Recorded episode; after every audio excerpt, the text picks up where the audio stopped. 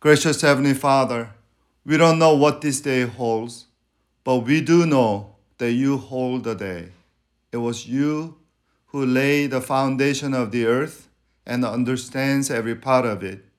You keep the sun in the sky and the stars in place, and each one of us in your heart. Now we ask you to help us uphold your words and your will in our minds and our life today, so that others can see Christ in us. In his holy name we pray. Amen. Today's text is 2 Corinthians chapter 12, 11 to 21. 2 Corinthians chapter 12, 11 to 21. I have made a fool of myself, but you drove me to it. I ought to have been commanded by you, for I am not in the least inferior to the super apostles, even though I'm nothing. I preserved in demonstrating among you the marks of a true apostle, including signs, wonders, and miracles.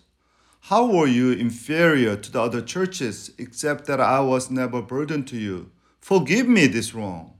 Now I'm ready to visit you for the third time, and I'll not be a burden to you, because what I want is not your possessions, but you. After all, children should not have saved up for their parents but parents for their children. So I will very gladly spend for you everything I have and expend myself as well. If I love you more, will you love me less? But be, uh, be that as may, I have not been a burden to you. Yet, crafty fellow that I am, I caught you by trickery. Did I exploit you through any of the men that I sent to you?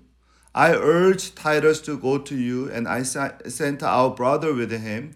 Titus did not exploit you, did he? Did we not walk in the same steps by the same Spirit? Have you been thinking all along that we have been defending ourselves to you? We have been speaking in the sight of God as those in Christ. Everything we do, dear friends, is for your strengthening for I am afraid that when I come, I may not find you as I want you to be, and you may not find me as you want me to be.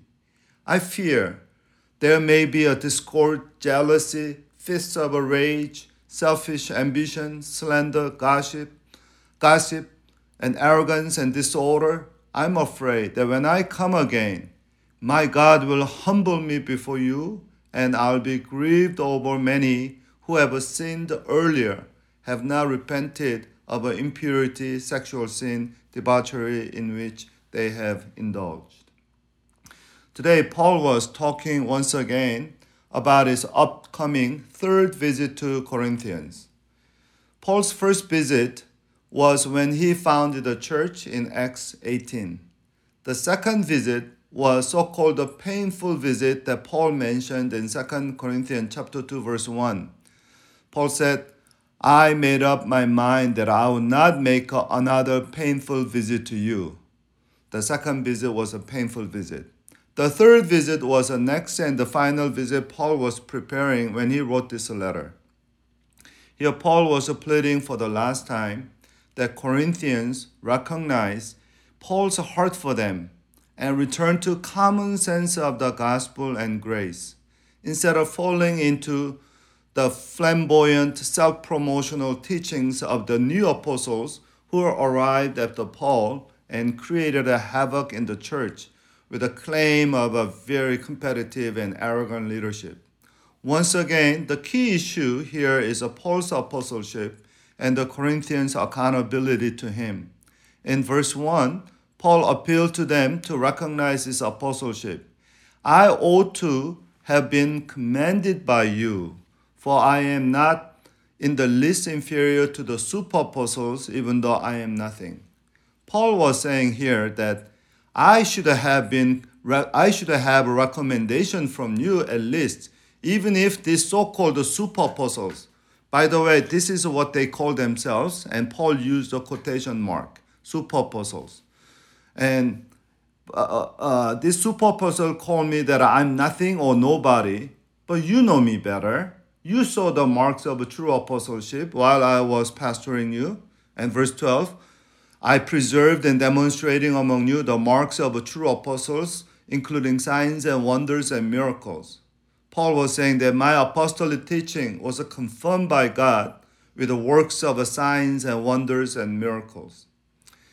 This appeal of Paul reminds me of Paul's early appeal in 1 Corinthians 4:15. Even if you have 10,000 guardians or, or teachers, 10,000 teachers in Christ, you do not have many fathers, for in Christ Jesus I became your father through the gospel.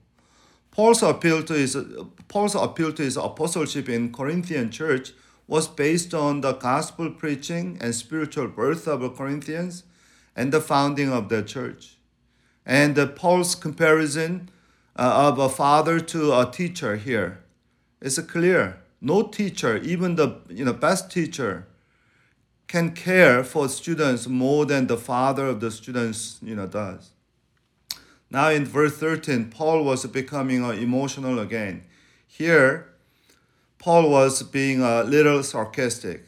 How were we, how were you inferior to the other churches except that I was never burdened to you? Forgive me this wrong. If you remember, super apostles told the Corinthians that Paul did not ask a pastoral salary from them because he was not a real apostle like them, or he was nobody or nothing. And then also, these people told them that uh, Paul didn't receive money from you because he didn't care about you as much as he care for other people, other church. So now, Paul is uh, calling this fact and uh, sarcastically apologizing to Corinthians. Forgive me this wrong that I was never financial burden to you. Okay, let me stop for a second and take a breath. What we are reading today is a very unsexy, somewhat tedious argument of a dysfunctional church and is a struggling pastor. To be honest, I had to read this passage three times to dig in God's lessons. I was bored. Yes, I'll be honest. I was really bored and lost, some, lost in some details.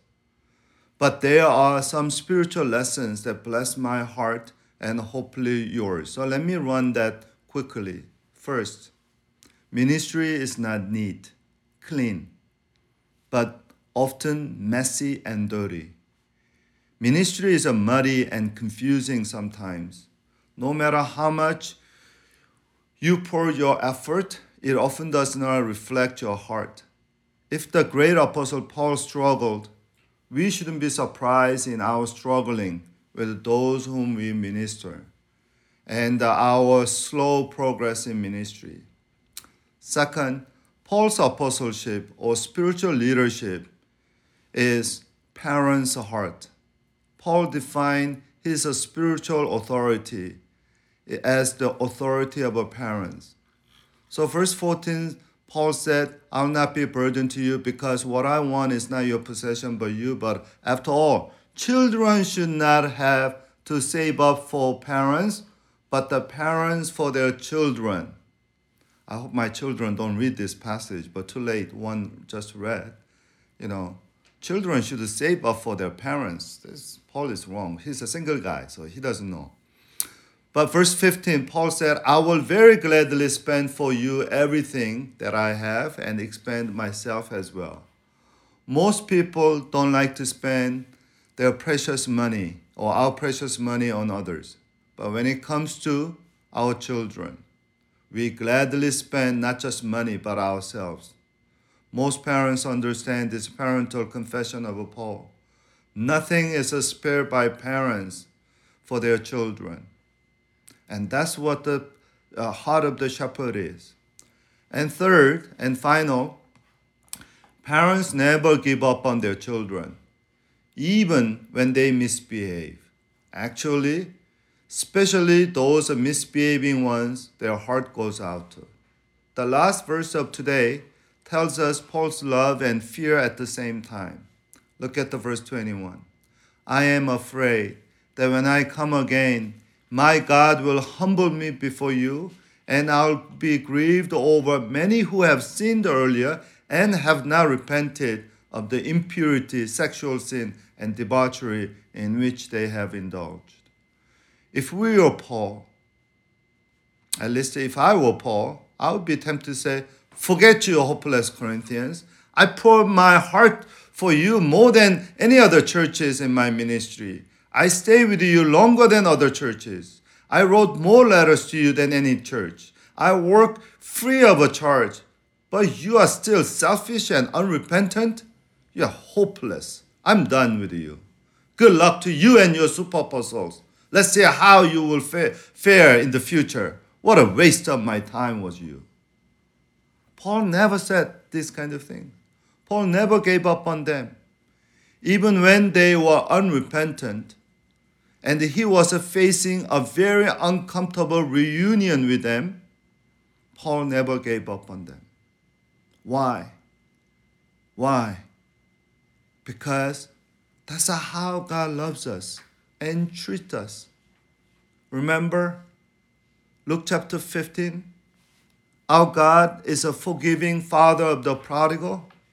Even before prodigal asked for this very uh, uh, uh, conditional forgiveness, Father forgave us completely as a forgiven prodigals.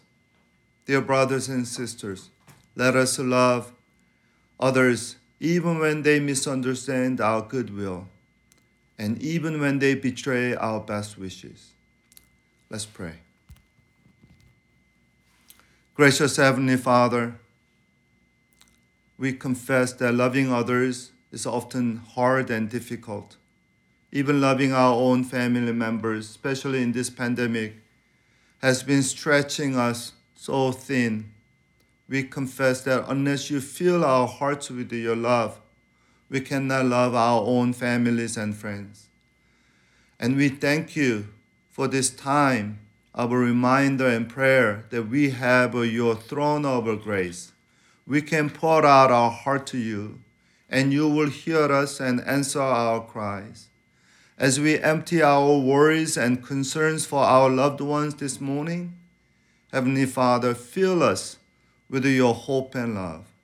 In the name of Christ, our Emmanuel intercessor, we all pray. Amen.